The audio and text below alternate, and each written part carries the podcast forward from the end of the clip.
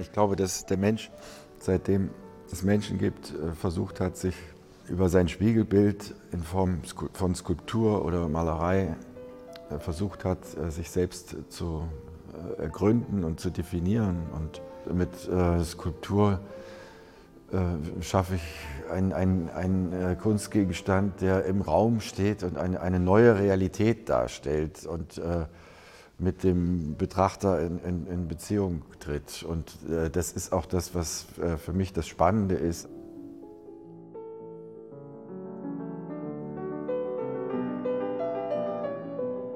Ich bin äh, jemand, der gerne aus einem festen Material äh, etwas äh, herausarbeitet.